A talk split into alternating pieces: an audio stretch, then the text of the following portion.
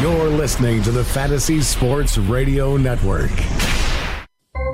Ladies and gentlemen, you are now listening to the Fantasy Baseball Hour with Al Melchior.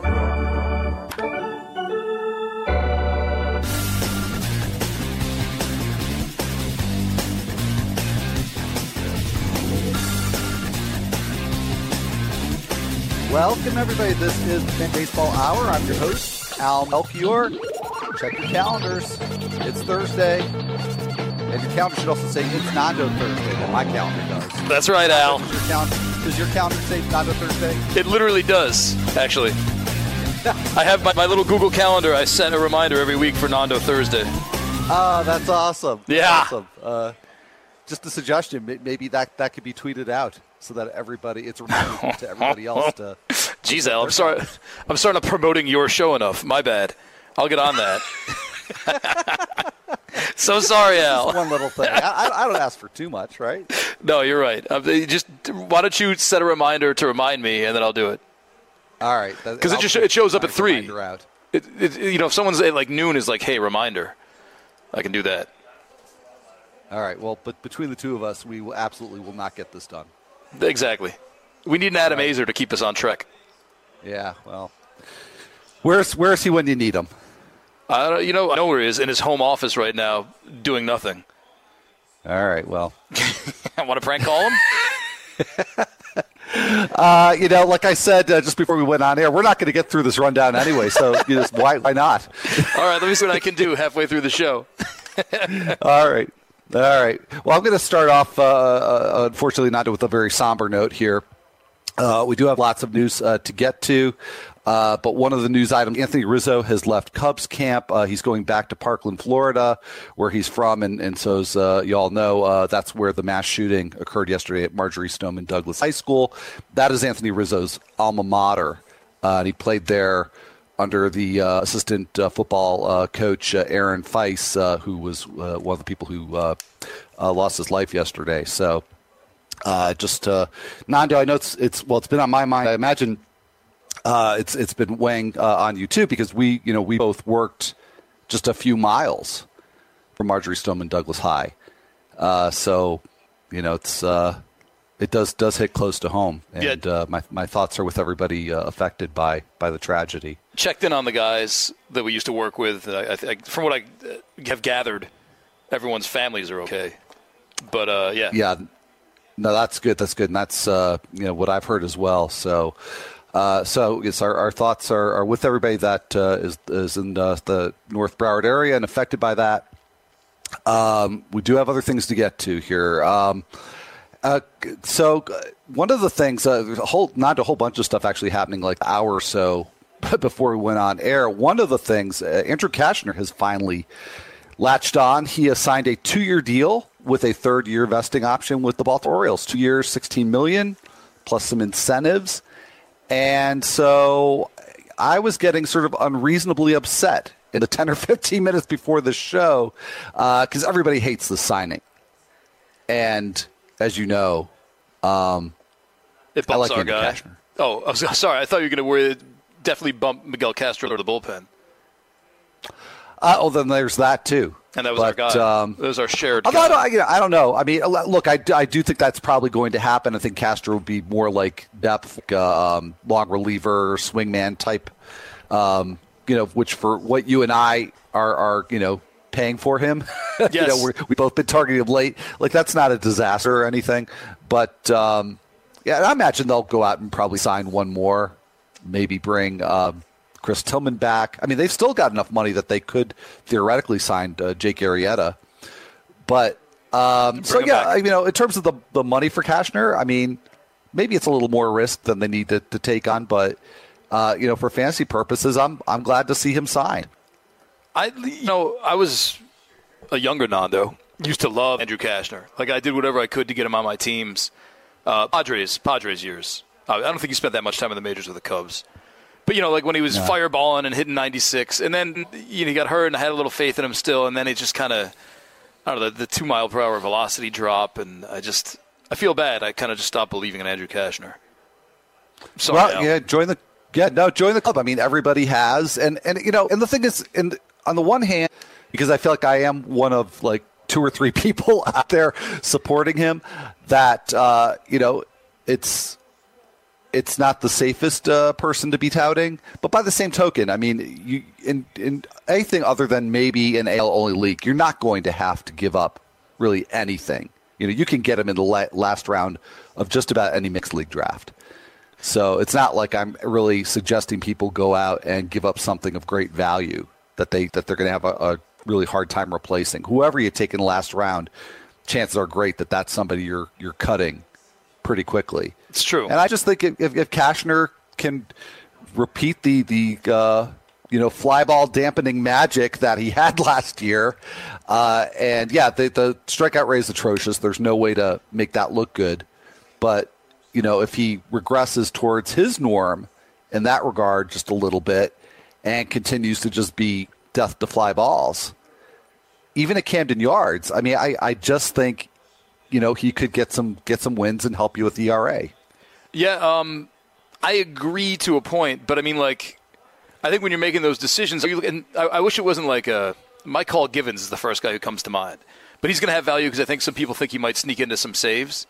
But like, would you rather have that kind of guy who can get you those strikeouts? I guess it's how how you build your team. Like, would you rather have Mm-hmm. a Givens type who's going to pitch four and two thirds and strike out seven or eight, um, and his ERA could probably be low and, and whip probably low, or do you want an Andrew Cashner who's not going to get you any strikeouts? You know, might get you if he pitches seven innings, he might get you four. Uh, the new look Andrew Cashner, and he has a really serious chance of his, his ERA and WHIP kind of going bonkers on you.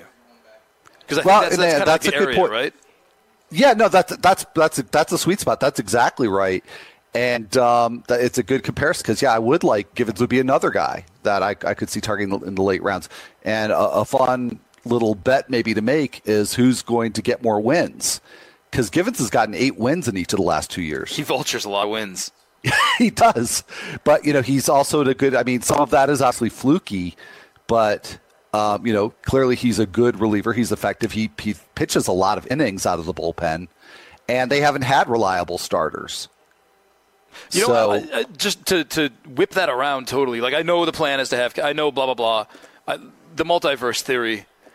In some world, could Andrew Cashner be the closer for this team and go back up to like 97 miles per hour, and just like be reborn like John Smoltz esque as this? You know, not the same way Smoltz was, but I mean, their closer's Brad Brach right now, who is good. I know, but you know, after the first month, if Cashner's sitting on like 6.75. And they're like, let's try him in the bullpen, see what happens. yeah, no, I mean, because Brach wasn't really that good in the second half. I don't think he's vulnerable while you know they're waiting around for Zach Britton to be ready. So, uh, Just something know, to think about. I don't see.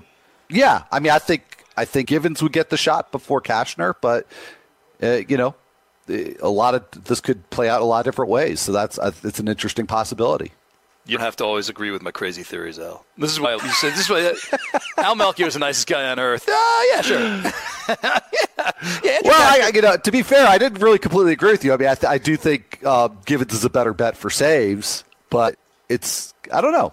Cashner could play first, manage the team. Look, I'm the one who's saying Cashner, you know, could be uh, fantasy relevant in a 12 team mixed league. So, True. you know, who who am I to shoot down your crazy theories? That's a good point. I'm, trying to, I'm trying to reel us back in. Cashner playing second base. Done. Uh, I, I have my limits, Nando. All right, fine.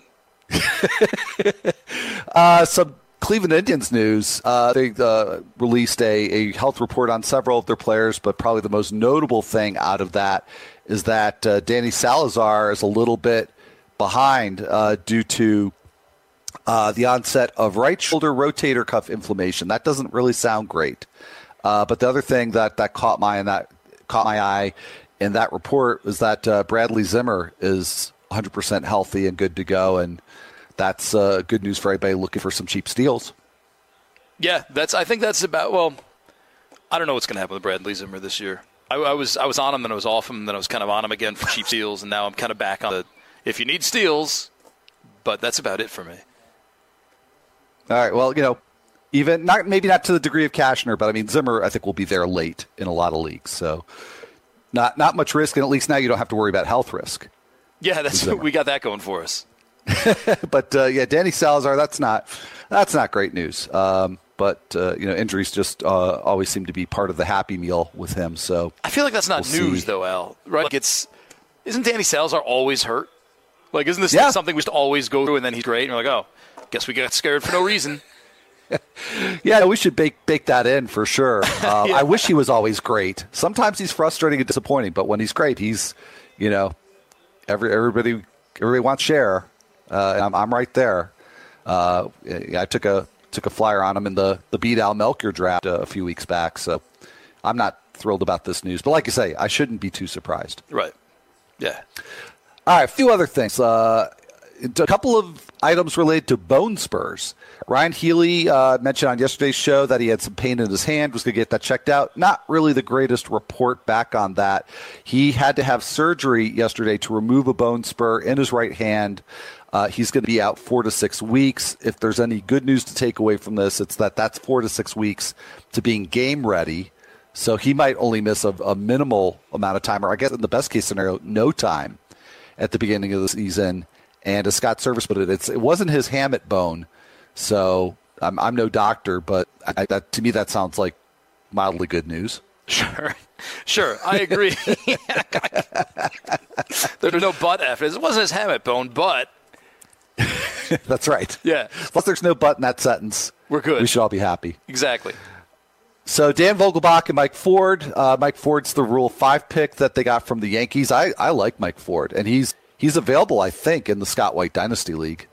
So we're going to So- both go after him?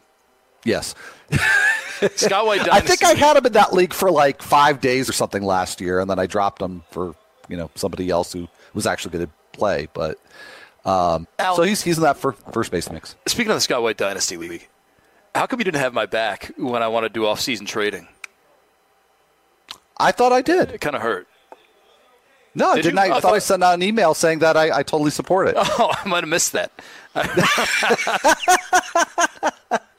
oh well, if I knew you did that, then I'll start tweeting out the show. Uh, the only reason I wasn't All right. Well, that I, is I didn't think you during the up. break, I'll check my sent mail folder and uh, we'll we'll see if we can can get that deal going. This league is driving sure me crazy. I can't. Look, I look at my team. I'm like, I hate half of this team, but there's nothing I can do about it because they're a great. Like, I'll have guys I don't like. At you know, he should be sixteen dollars, but I got him for eight. But I don't want him on my team. But he's such a good value. I'm not going to release him because he's good value. I've never been in this situation before, and Scott White very stubbornly, to those of you who haven't heard about the Scott White Dynasty League yet, won't allow trading until the after Yeah. the draft. Yeah, I don't, I don't have a particular issue to resolve there. I just I just like more trading. I mean, it, and I'm not like a super active. Scott is a super active trader, which is the irony in all this. But you know, I I like leagues where you can trade for, you know, during the off season, where you have more options to trade. Scott White does not, and he's a dictator. That's his league. That's right. not There's his democracy. name. That's true. no matter what me, you, and Joe Pisapia. That's right. Yeah. Well, in other bone spur news, Nando, uh, Troy Tulowitzki apparently has one in his right heel, and he aggravated it, and it's apparently uh, a, a chronic condition, and uh, so he, but he is not expected to have surgery on it. But that, you know, not that uh, I was big onto you know, targeting Troy Tulowitzki this year, but that makes me feel a little bit better about you know, Hervis Solarte getting regular playing time. I, I kind of had Solarte penned in is getting regular playing time anyway. Um, the guy I've got, I've landed on a couple years uh, leagues is Lourdes Gurriel. Um, I think he's ready. Although I don't know how that's going to happen. I mean, it seems like they have a Yeah. jam. Uh, this is the way it'll happen: is Solarte continues playing second. We never hear from Devon Travis again, and Tulowitzki's out by May. I think that's how Lourdes Gurriel finishes his ascent to the majors. I think that's a more probable scenario than Andrew Cashner getting saves. Yeah. Okay. Thank you. And one more thing of note here that probably deserves a lot of uh, discussion, but I don't know how much we're going to get to it. But, um, according to Danny McCullough of the LA Times, Yasmani Grandal is actually going to get the bulk of the at bats uh, as catcher for the Dodgers. He and, and Austin Barnes are basically going to split it, but Grandal's going to get more of the playing time against righties. You know, so I, I don't, I don't believe it though. I mean, assume long that was term. the scenario. You like Barnes more than Grandal? I do, and a lot of people have so far. Chris Vaccaro gave me crap for wanting to draft Yasmani Grandal too early, and he's like, "Oh, Barnes is going to be playing the whole time there." I'm like, "No, he's not, man. I mean, Yasmani Grandal's good." I never quite went that far with it, but I did kind of join the crowd in thinking that, well, look look at the playing time pattern in September and you know October in the postseason, and uh, you know is the direction it's going. I, I think it's going to revert to that, but it, it definitely is a little more sketchy now with that report. Um, but before we get to more of the news, Nando, I just want to remind everybody that they can create the ultimate dynasty keeper or redraft fantasy league using Fantrax's free commissioner product. Find out how it feels to have the deepest player pool, multi-team trades, plus player salary and contract options right at your fingertips, all of which are fully customizable. And with Fantrax Treasure, you can set league entry fees and safely distribute payouts without a third party, so you don't have to go around tracking owners for payment. The best part of all is that there's no break in the action once the regular season ends. Fantrax leagues are immediately open for the very next season.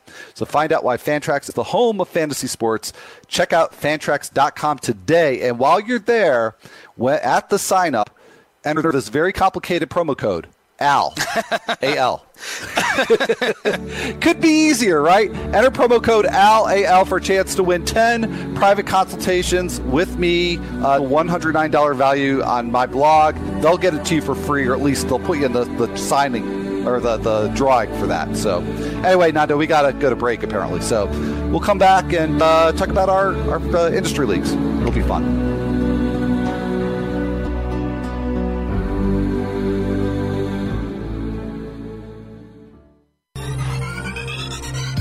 Did you know that you can listen to this show live on the award winning Fantasy Sports Radio Network? Listen on the iHeartRadio app, the TuneIn Radio app, or download the Fantasy Sports Radio Network app. The Fantasy Sports Radio Network is the only totally free 24 7, 365 Fantasy Sports Network of its kind without a subscription. Check out YouTube Live on the Fantasy Sports Network YouTube page and participate in the program in there, where you can ask questions, discuss the topics with other fantasy enthusiasts, or tell everyone that you disagree. Call into your favorite show and ask your question. The number is 844 84 FNTSY. That's 844 843 6879. The Fantasy Sports Radio Network, your free fantasy source 24 hours a day.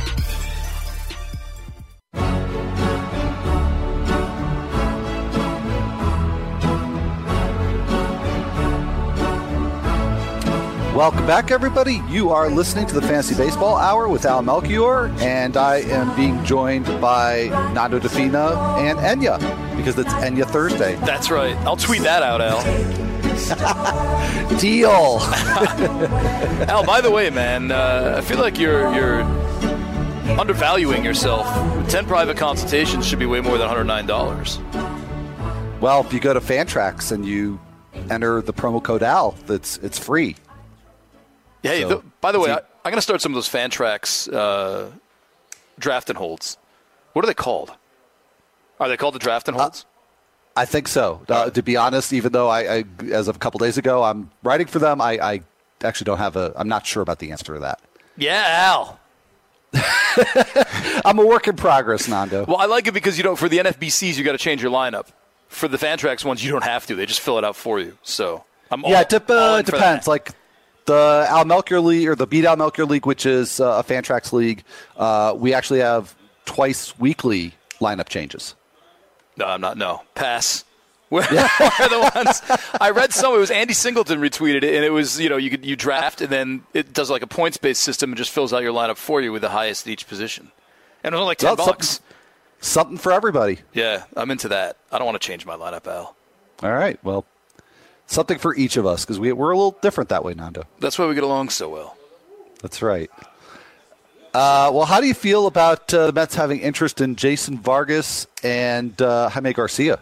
I, like, I feel like there's so many more electric pitchers out there that they can get that it's just kind of like kind of blah. I mean, I'm sure they're nice guys in real life, but like, speaking from a fantasy perspective, I just I, I don't know why the Mets just don't get another. I, I think they need a durable pitcher, and that's what they're going after here. Um, but I, I don't know, man. I would love to like, get a Lance Lynn. Spring for Lance Lynn, man. Not Jason. Maybe they Vargas. just really want a lefty. You know, there's there's there's hardly any lefties in the NL East. because I, I, broke this down. I think it was on yesterday's show or maybe it was Tuesday's show, talking about Justin Bour and how the one, well, the one big worry most people have is that the Marlins don't have any lineup protection, but I'm more worried about the splits against lefties. But there's there's no lefties in the NL East. That's other than the Braves. That's a great breakdown. Yeah. Well, I just went over to Roster Resource and looked at the roster grid. It's one way to do it. uh, speaking of lefties, what a segue. The Brewers have signed Wade Miley to a minor league deal, but he'll make two and a half million if he makes the team, and five point seven million if he makes twenty nine starts. And he has been a durable lefty. Uh, that news, by the way, by way of USA Today's uh, Bob Nightingale. And uh, there's a lot more going on, Nando, in the show than I, I, thought there would be when you know I first touched touched base with you like three hours ago. but but you know, Miley's a, somebody that you know, like Cashner, I have this kind of weird fixation on, and I've talked about it a lot, so I won't won't get into it on this show. No, just, get into it go through the back the back catalog and you know listen was to talk about Miley here on this show. No, check the show before that. But no, I've talked on several different episodes about how he got off to this great start last year because he really was was painting painting the edges of the zone, and he was getting a lot of walks, but he also was getting a ton of strikeouts. Um, and then there's that game against the White Sox where he got uh, hit with uh, uh, comebackers like twice in, in, the same inning, and then he was never really the same since. But um, you know, I, I, I get I like these guys like Cashner or Miley that just they do these these strange things statistically, and I, I just have this kind of morbid curiosity if they can keep it going. But I, you know, the the thing that I wanted to, to point out is that the, I know that the odds of Wade Miley being an impact pitcher for fantasy are really, really small. But I went and looked back and I did a search of the last five years to, to look for like the most out of nowhere, really good season. And that season was Phil Hughes' 2014 season where he he had a, a, couple good years early on with the Yankees, and then he was really pretty bad for several years after that. And then he went to the Twins, and he had this really great season, and then he's not really been the same since. But you know, picking up on these little things with guys like Miley and, and Cashner, you know, I mean, somebody could be the next Phil Hughes. Why not them? Uh, didn't they already have their Phil Hughes seasons, though? Couldn't you make that argument? Like they already had their aberration?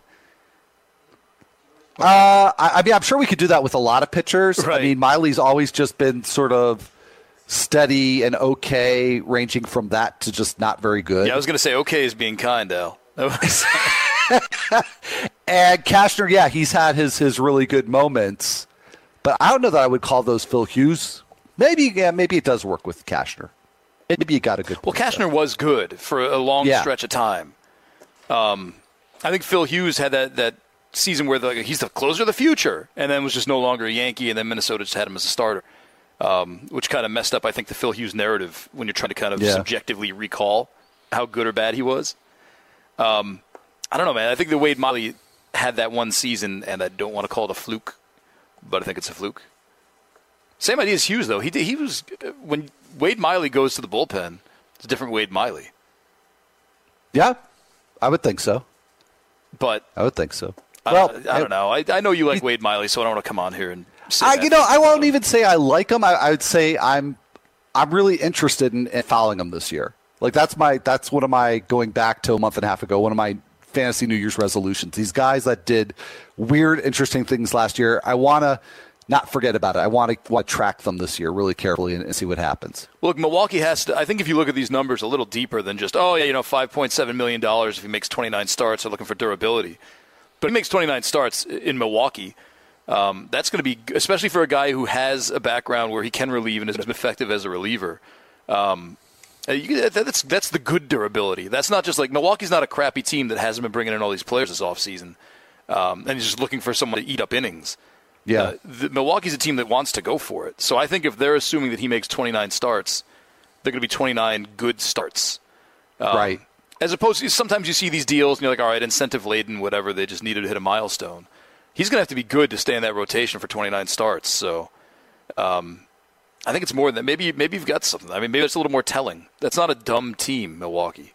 No, not at all. And in an off season where people aren't handing out 5.7 million dollar contracts left and right, um, for him to be the guy who gets one, and with those incentives, it does make him a lot more interesting. See, he's interesting. We can agree. Well, you helped me out with the Cashner stuff, so there we go. Well, uh, speaking of interesting and weird, uh, that deal that was widely reported uh, that the Rangers had an agreement with uh, Guano, apparently that deal is still not finalized, and he may be free to go elsewhere. So keep an eye on that one. A uh, few minor league signings uh, besides the Wade Miley one.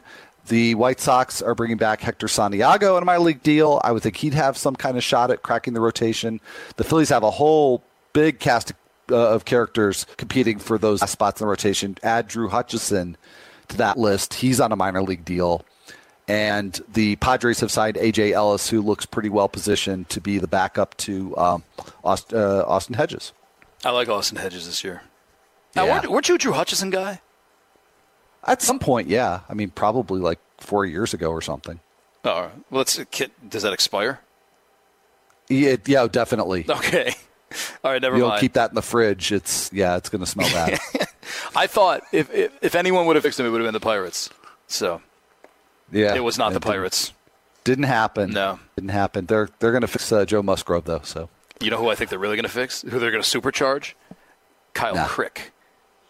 Oh yeah yeah yeah, you were talking about that. And, yeah, I was yeah, not allowed. there's- I was not allowed to select him in the 50th round Ah, by my partner. I'm s- sorry, Nando.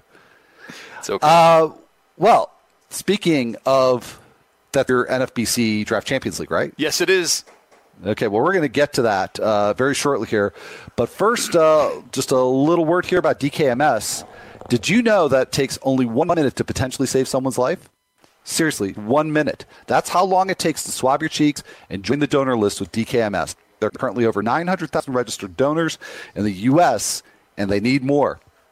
There's an American diagnosed every three minutes with blood cancer. There can never be enough donors. So for only $45, you can help DKMS register new bone marrow donors.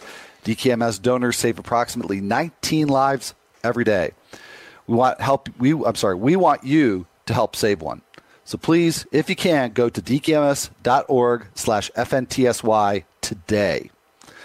So yeah, t- tell us about your uh, NFBC Draft Champions League. So you just wrapped up that draft uh, what last night, right? Yeah, Al, I don't want to. I don't want to mess up the rundown. You had a nice order here. I know you're orderly. But I, I you know, I, I like to go for the the smooth segue. okay, fine. yeah, I co-own the team with Chris Vaccaro. Uh, so the the deal is like, he's done all of his homework, like to the nth degree. So he does the first thirty rounds, and then I get the last twenty rounds because I think that's my strength. Are those random people who could pop up and be awesome, like Mitch Garver? So uh, we make a pretty good team. I'm like, hey, 50th round, you want to go ahead and uh, make the pick? He's like, it's going to be Kyle Crick. And he's like, why don't we get Ba- Baez, Pedro Baez, who you also chose over Kyle Crick when I wrote about this. Um, I think it's a bad choice. I think Kyle Crick is going to find his way into some saves for Pittsburgh this year. Oh wow! So that I mean that that's incredible. In round fifty to get somebody that you think could actually get saves. I mean at that point, you know I'm just happy to get a reliever that I think can get some good ratios and maybe ultra some wins. I guess you could do that. You could think that. I think Kyle Crick really came into his own when they made him a reliever, and he was the basically the centerpiece of that Andrew McCutchen deal. Former top prospect. Everyone was raving about him five years ago or whatever. Um, And he's going to the, the one place where the pitching coach there is famous for fixing all of these pitchers, no matter who it is. So I think there's just everything is working in Kyle Crick's favor right now. Uh, well, what about Rivera? I mean, is this for you sort of a, a vote of no confidence on him, or just um, you know you're you're liking Crick's skill set well enough that you just think that that he's going to force the issue? Yeah, I don't think it's forced the issue. I think things just you know they work out. Like this is a team that's selling off all of its pieces, so there's one route that he could go. He could become he could be the middle Yeah. reliever for the Yankees by June. Um, he could get hurt. Kyle Crick could also find his way back into a starting role if Ray Searage sees something. It's it's one of those things where I'm just like I just like Kyle Crick. I don't like this combination of him and uh, Ray Searage, and I think we're foolish to take Pedro Baez ahead of him. But I did it so I could hang it over Vaccaro's head throughout the season. I relented. So, well, as long as you get something out of it. Yeah, right. And who knows? Baez might get two saves with his four something ERA. So uh, we got that going for us. Uh, well, let's uh, shift over to score sheet. I almost never talk about score sheet on the show, so that that needs to change. We had to turn in keeper lists. Oh yeah, wasn't that supposed to be the whole this week? Was talking about our score sheet teams? Yeah, yeah. Let's well, instead we're going to condense it into like three minutes. I, think, I hope.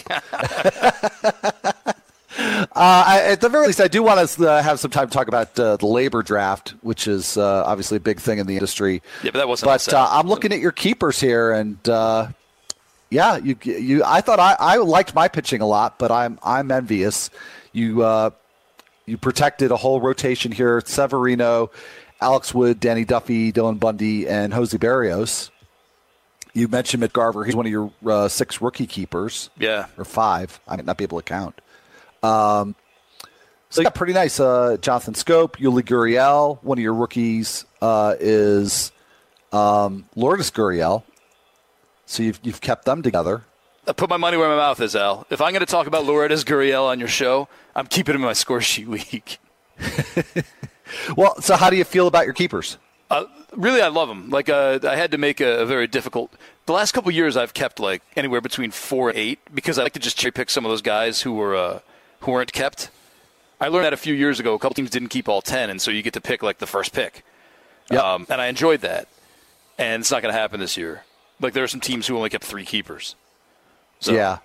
I probably should have been one of those. Um, did not do well at all last year.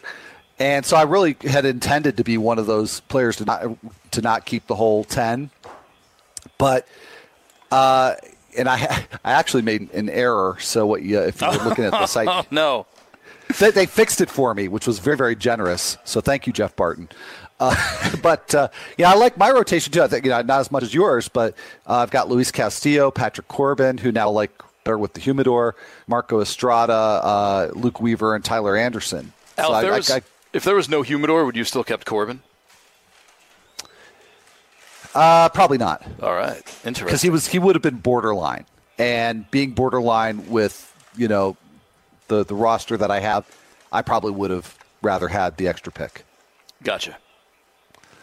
Um, so yeah, so that that's half of my keepers right there. I kept kept Chris Devenski because, and maybe that was a mistake. Uh, but I do think he's just one of the most valuable relievers out there, especially in, in a score sheet format. Well, he's your closer. Those right? aren't f- familiar.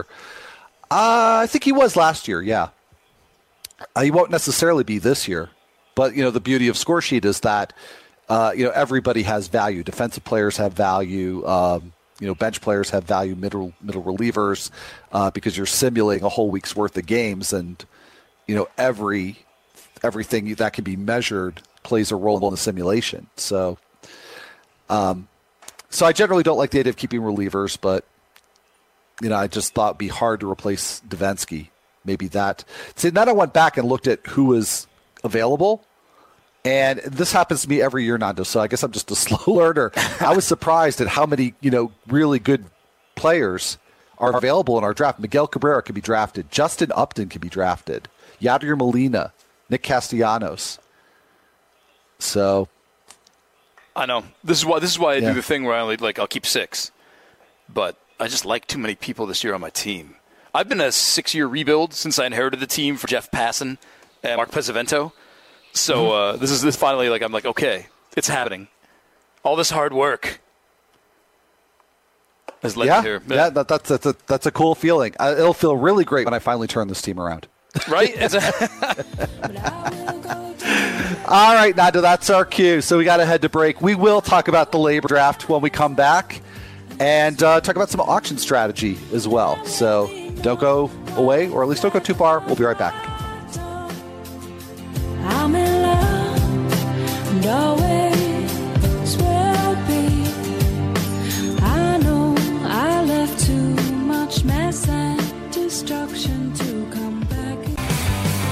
Have you ever wanted to have a fantasy expert in the palm of your hand? Or better yet, in the pocket of your khakis? Well, check it out. Now you can. It's the Fantasy Sports Radio Network app. Download it now to your phone. We promise no weird viruses, no strange tracking things, just 24 hours a day, seven days a week of pure fantasy knowledge dropping all over your head. It's the Fantasy Sports Radio Network app. Stop being a weirdo and streaming it online. Get it on your phone. Take it with you everywhere you go.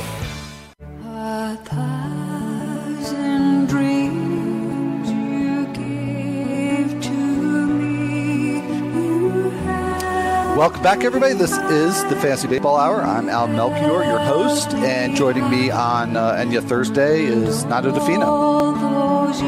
Hey, Nando. What's happening, man? Sorry, I was saying goodbye to JR. All right. Our buddy JR from the JR Sports Brief, hanging out in the control room. Oh, nice. I don't think you ever met him. You'd like him. Nice guy. Well, uh, that'd be great. I'll, I'll be there uh, in about a month. Oh, yeah, that's right. Tout Wars. Tout Wars. Yep. Wars in Staten Island. You have no. Ex- I'm so excited, Al. I, uh, you know, I'm no longer in Tout Wars, but uh, I'm going to be there for So whatever I you won't even be like hanging out or anything. Yeah, that's what I'm saying. I'm definitely coming to hang out now that it's in Staten Oh, good. Yeah, Good, good. Well, it's a cool stadium. I've been to the stadium. it's got such great views. Yeah, yeah, really, really cool views. Um, if I am I remember correctly that you can see the Statue of Liberty from there? You can see it when you're taking the ferry to, to the stadium. I think you can see it from the stadium. I actually, let's just say yes. Okay, sure. Yeah. But I Sure, why remember thinking it was a very, very cool stadium. Uh, my wife and I, uh, we we drove up with the dogs from Florida a few years ago, and we did we decided to do a, a five borough uh, tour uh, and see all the ballparks. So we we went uh, to the Brooklyn Cyclone Stadium, and of course we hit uh, Yankee Stadium and Citi Field, and went to Staten Island, and it was a good time was had by all. Uh, fireworks night, Al. That's beautiful at uh, Richmond County Ballpark. I bet it is. Yeah. You get the little the skyline of the city, bunch of ships going by. Brings All right. back. Well, Yeah, know, I, I was excited already for, for Tout Wars, but I don't know if they'll fireworks or not. Though they should. that we should we should lobby for that. You should reply all, Al. You never reply all on those towers emails. You should I think you'll find that email with my uh, email defending you in the, the Scott White Dynasty League. Fine. We'll get in Larry Schechter's head. He'll reply all. All right, that sounds good. And I'm going to change the subject conveniently here and tell you that Fantasy Factor is the perfect daily fantasy site uh, for the casual recreational player. Flatter prize pools, smaller fields, and single entry contests only. Fantasy Factor runs NHL and NBA free rolls every week with free entry. Just simply sign up and enter. It's at www.fantasyfactor.com. And now that I have uh, changed the topic, uh, I can change it again. And let's talk about uh, the, the labor draft. That was on Tuesday night, and it's one of the uh, industry drafts. Um, just looking at the roster here, our, friend Fred Zinkie, uh, Steve Gardner, uh, Rudy Gamble from Razzball, uh, Ray Murphy, uh, all, all kinds of uh, Scott Pianowski, who's in the uh, Tout Wars Mixed League, and Brett Sayre. So uh, Derek Van Riper. I could go on and on, but I won't because we got to talk about the draft itself. Um, so one of the things that I thought was really interesting was Fred Zinkie's approach, and he was on Twitter all day agonizing. What do I do with the third pick? He went with Clayton Kershaw, and it's a 15 teamer. So I mean, he wouldn't be you know looking at getting another shot to pick until pick 28. So I, I get going with Kershaw there. You want the best pitcher. But it was kind of, then he took Josh Donaldson, who I really liked, uh, with that uh, pick at 28. And then he came back five picks later, got Carlos Carrasco, and I was like, hmm, because I, I like Carrasco a lot. I, I would have wanted to go hitter hitter Carrasco, and you know we're talking about Fred Zinkie, so I, I can't possibly be right about this because Fred is just so consistently good in these leagues. Um, but what what do you think about that? You know, knowing if this is anyone else and I was looking at it, I think I'd be like you and be like hitter hitter Carrasco is the way to go. But if you look at Fred Zinkie and how he plays his leagues, and you should you and I both know this personally because we're in leagues with Fred Zinkie. He trades a lot. So Yes. I I wonder if he treats his draft like he's just picking up commodities, and he's in no way thinking I'm going to finish the year with both Kershaw and Carrasco in my pitching staff. I wonder if he's just value drafter, and he'll worry about it later. Because for, so Scott White, I've never won a trade with, and I've in my head I got to be like I got to stop trading with Scott White. Fred Zinkie, I feel like we always end up even. I mean, it helps supercharge his team in areas that he needs, but his emails to my team are so detailed and so wonderful. Like when we're done, I'm like, "Oh, is, he's he's right. I did gain seven points in WHIP. Yeah, those those uh, emails are a thing of beauty, to be sure. And by the way, you don't even have to wonder if he's trying to pick up commodities because I think within hours of this draft, he was uh, on Twitter saying, "I have too much pitching. Who wants to trade?" Yeah. Except he's got if he's in this league with Pianowski, Because Pianowski is one of those guys I love being in leagues with because he's one of the easiest trading partners, and I mean this as a compliment. It's like it's not like little ticky tack things. Like let me think about it. It's like here are three guys I want. You have these two guys. Give me these two, and it's, he's just such, I guess, pleasant, not easy. He's very pleasant to deal with in trades. So if you get Zinkie and Pianowski in the same league, you're aces. That's going to be a fun league to be in. Absolutely. Yeah. Uh, and and I and I will get that with the Tout Wars Mixed League. So that's that's part of what makes that league so fun. So uh, yeah, I, I, thought that was an interesting turn, and, and you know, again, you know, because it's Fred and he's such an astute trader, uh, I, am sure he's going to make that work for him in, in some you know deviously wonderful way. Uh, but, but the other thing I wanted. He's very sweet. Get, if people don't know who Fred yes. Zinkie is, they're going to get a bad impression of him from you saying he's devious. Uh, I don't intend that at all. And, I, and Fred's been on the show several times. I mean, I have utmost respect for Fred, and he's an incredibly wonderful, nice person. Yeah, and his wife. He brought his wife to Tout. She's wonderful too. I, I don't. Well, okay. Well, hopefully I'll, I'll meet her this year. Um, so Mike Trout, of course, went first overall to Tim McLeod. I, I reviewed a little bit of this on the show yesterday, but uh, I do want to get your, your take on this, Nando, because uh, the last two or three shows I've talked about how difficult it is to untangle the elite outfielders outside of Trout, uh, Blackmon, Stanton, Betts, and Harper. Uh, I could change my mind hourly on how to rank them. Uh, in this particular draft, they went in that order: Blackmon, uh, and that was with the sixth overall pick to Todd Zola, another uh, fancy All Star. Uh, and then Goldschmidt went seventh, and then eight, nine, ten, boom, boom, boom, Stanton, Betts, Harper. So, how do you feel about that order? I'd like you to just, just like you said, uh, you could throw them up. I'd be fine with any kind of order. You can make a case for any single one of those guys to be in front of the other ones. So, I'm cool with it. Yeah, well, uh, as I talked about yesterday, I, I probably need to rethink Blackmon because I had him fourth out of the four in my rankings, and I haven't changed them yet. But uh, since uh, they're at least going with the idea of batting him third or fourth, that definitely is a, a value booster for him. Yeah. So, so be interesting. But uh, yeah, I absolutely agree. It's uh, it's almost a four way tie there.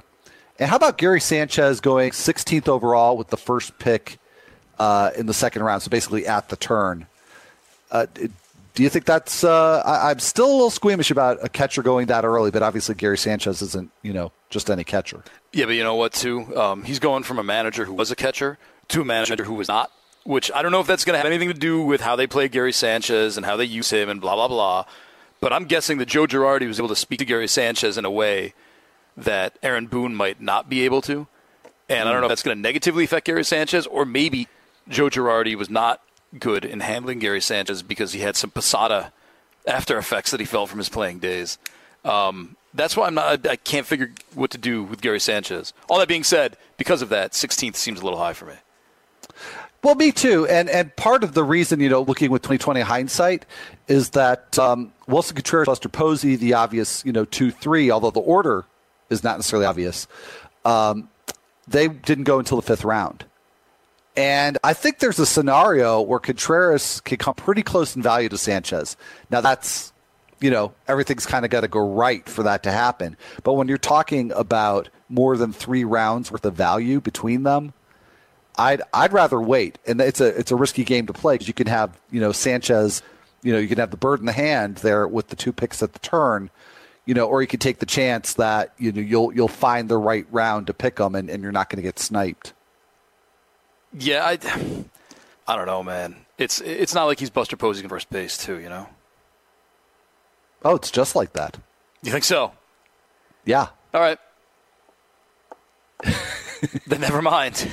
I, I really thought this is Brandon Belt's year to kind of take that job and make it his own. Yeah, I mean, I guess we shouldn't assume. That's a good point, but I, I you know, I, I, I guess I do think Posey's going to see a good amount of playing time there just to keep him in the lineup and preserve him. You're probably right. Like, why would that change? You're right. Sorry, Al. Because Brandon Belt. Exactly. Oh, wait. I just got a good to go from our old friend here. Yeah. Al? Yes. Sorry. Our old friend being Adam Aizer. Oh. That so old friend. I guess we can call him now. He was doing a podcast and being a snob. Do we have time for you to talk about your favorite late rounders in this, or, or is it is it just Adam Aizer go time? No, let's. I mean, I'll, I'll do it, and then when Adam shows up, we can bring him in on the discussion. All right. So, who are your favorite late round values in the labor draft? uh, I don't know. Did you put a list down there? Oh, Mitch Moreland. I'm all in on Mitch Moreland this year. I think that's your start. Last year with that stubbed big toe or the broken big toe that he played through, um, I don't think Adam's going to pick up Al. Oh no. I think Mitch Moreland's a 280, 32 home run upside kind of guy. Like your typical 1980s. Hey, is Adam there? Yeah, yes, he is. Say hi to Al. Did you open a pack of baseball cards and you saw me and you decided you were going to call me? I don't know what that means. Al, do you know what that means? That's that's usually how you program I- your shows. I've watched I watched your video segments. this is this is Al's show. It's not mine. okay, well, hey, what's up, Al? Uh, Adam will say pleasant surprise. All is good here. Uh, I guess I'm on the air. Uh, look, I think so. I'm I'm making that assumption. Okay, great. So, how do you feel about Mitch Moreland? Mitch Moreland? No. Yeah. No. He's he's anti Red Sox. Remember that. He's such a Yankees homer that he's gonna hit any Red Sox player you bring up, Al. Why do I need Mitch Moreland? I have to be in AL only to take Mitch Moreland. Like, there's just too many good first base. Well, this is uh, the labor draft. It's 15 teams, 29 rounds. Okay. So, yeah, Um, no, I- I, suspect. I, I, yeah, no, I guess in that format, yeah, he's worth drafting. I, I suspect uh, they. Well, what do you think? I mean, are they're going to add someone there, or uh, give him? He's not going to play every day, right? Al, this is a bad I idea. think- Let me just hang up on him. Why? No,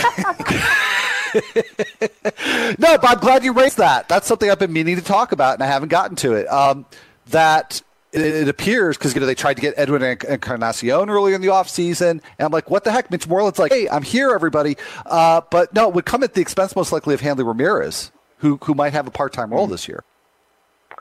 Look, you know what's interesting? Remember, like, okay, I read. Obviously, we all read that they were thinking about trading Jackie Bradley for Edwin Encarnacion. The Red Sox didn't want to give up Jackie Bradley for Encarnacion. I thought that was insane.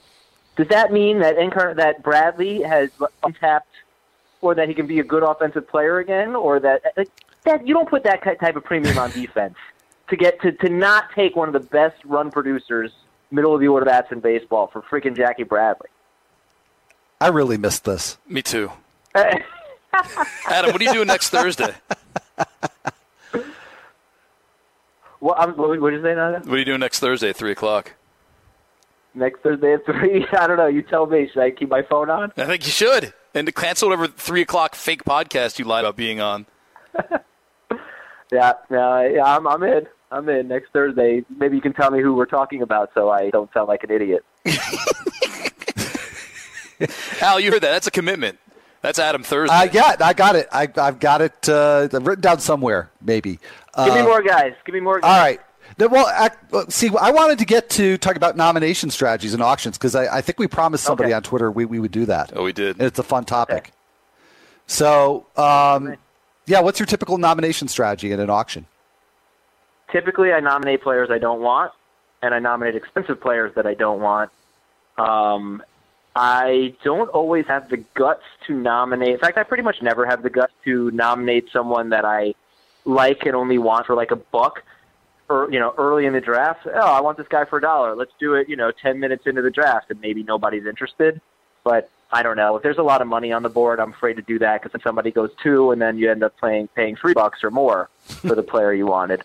So I typically just nominate players I don't want, and hopefully at a position that I already have filled, somebody I have no use for, worth a lot of money, get some money off the board. Now, I, I do that, but I don't consistently. And I, I every time I say this out loud, I, I- feel like it sounds nuts. So tell me how nuts it is. That I, I don't do that in part because I don't want to have a pattern that anybody can pick up on. Do you think anybody pays that close attention to how other people are nominating? Well, I don't. I mean, you mean nominating players you don't want? Yeah, like every single time. I don't think it matters. I, I I don't know that that it matters because like people have to get that player. If I already have a first baseman and then I nominate Paul Goldschmidt, like it doesn't matter if they're picking up on a pattern. Like they need the guy. So I yeah, I think you're crazy, Al. I think you're crazy. All right, I like the honesty, even though I don't like the answer. Nadia, how about you? What are, uh, what uh, what are your tried and true nomination techniques? I had no strategy. I'm like you. I just look at guys on my list and I take them. That's it's, it's really like because it's going to blow up in your face if I only pick guys I don't want, and then I just sit back and don't pay attention if I need time. Uh, but otherwise, I'm just I, you know I just look at a name and pick it and go for it. All right. Oh, that doesn't seem like a good idea at all. Well, it keeps people guessing.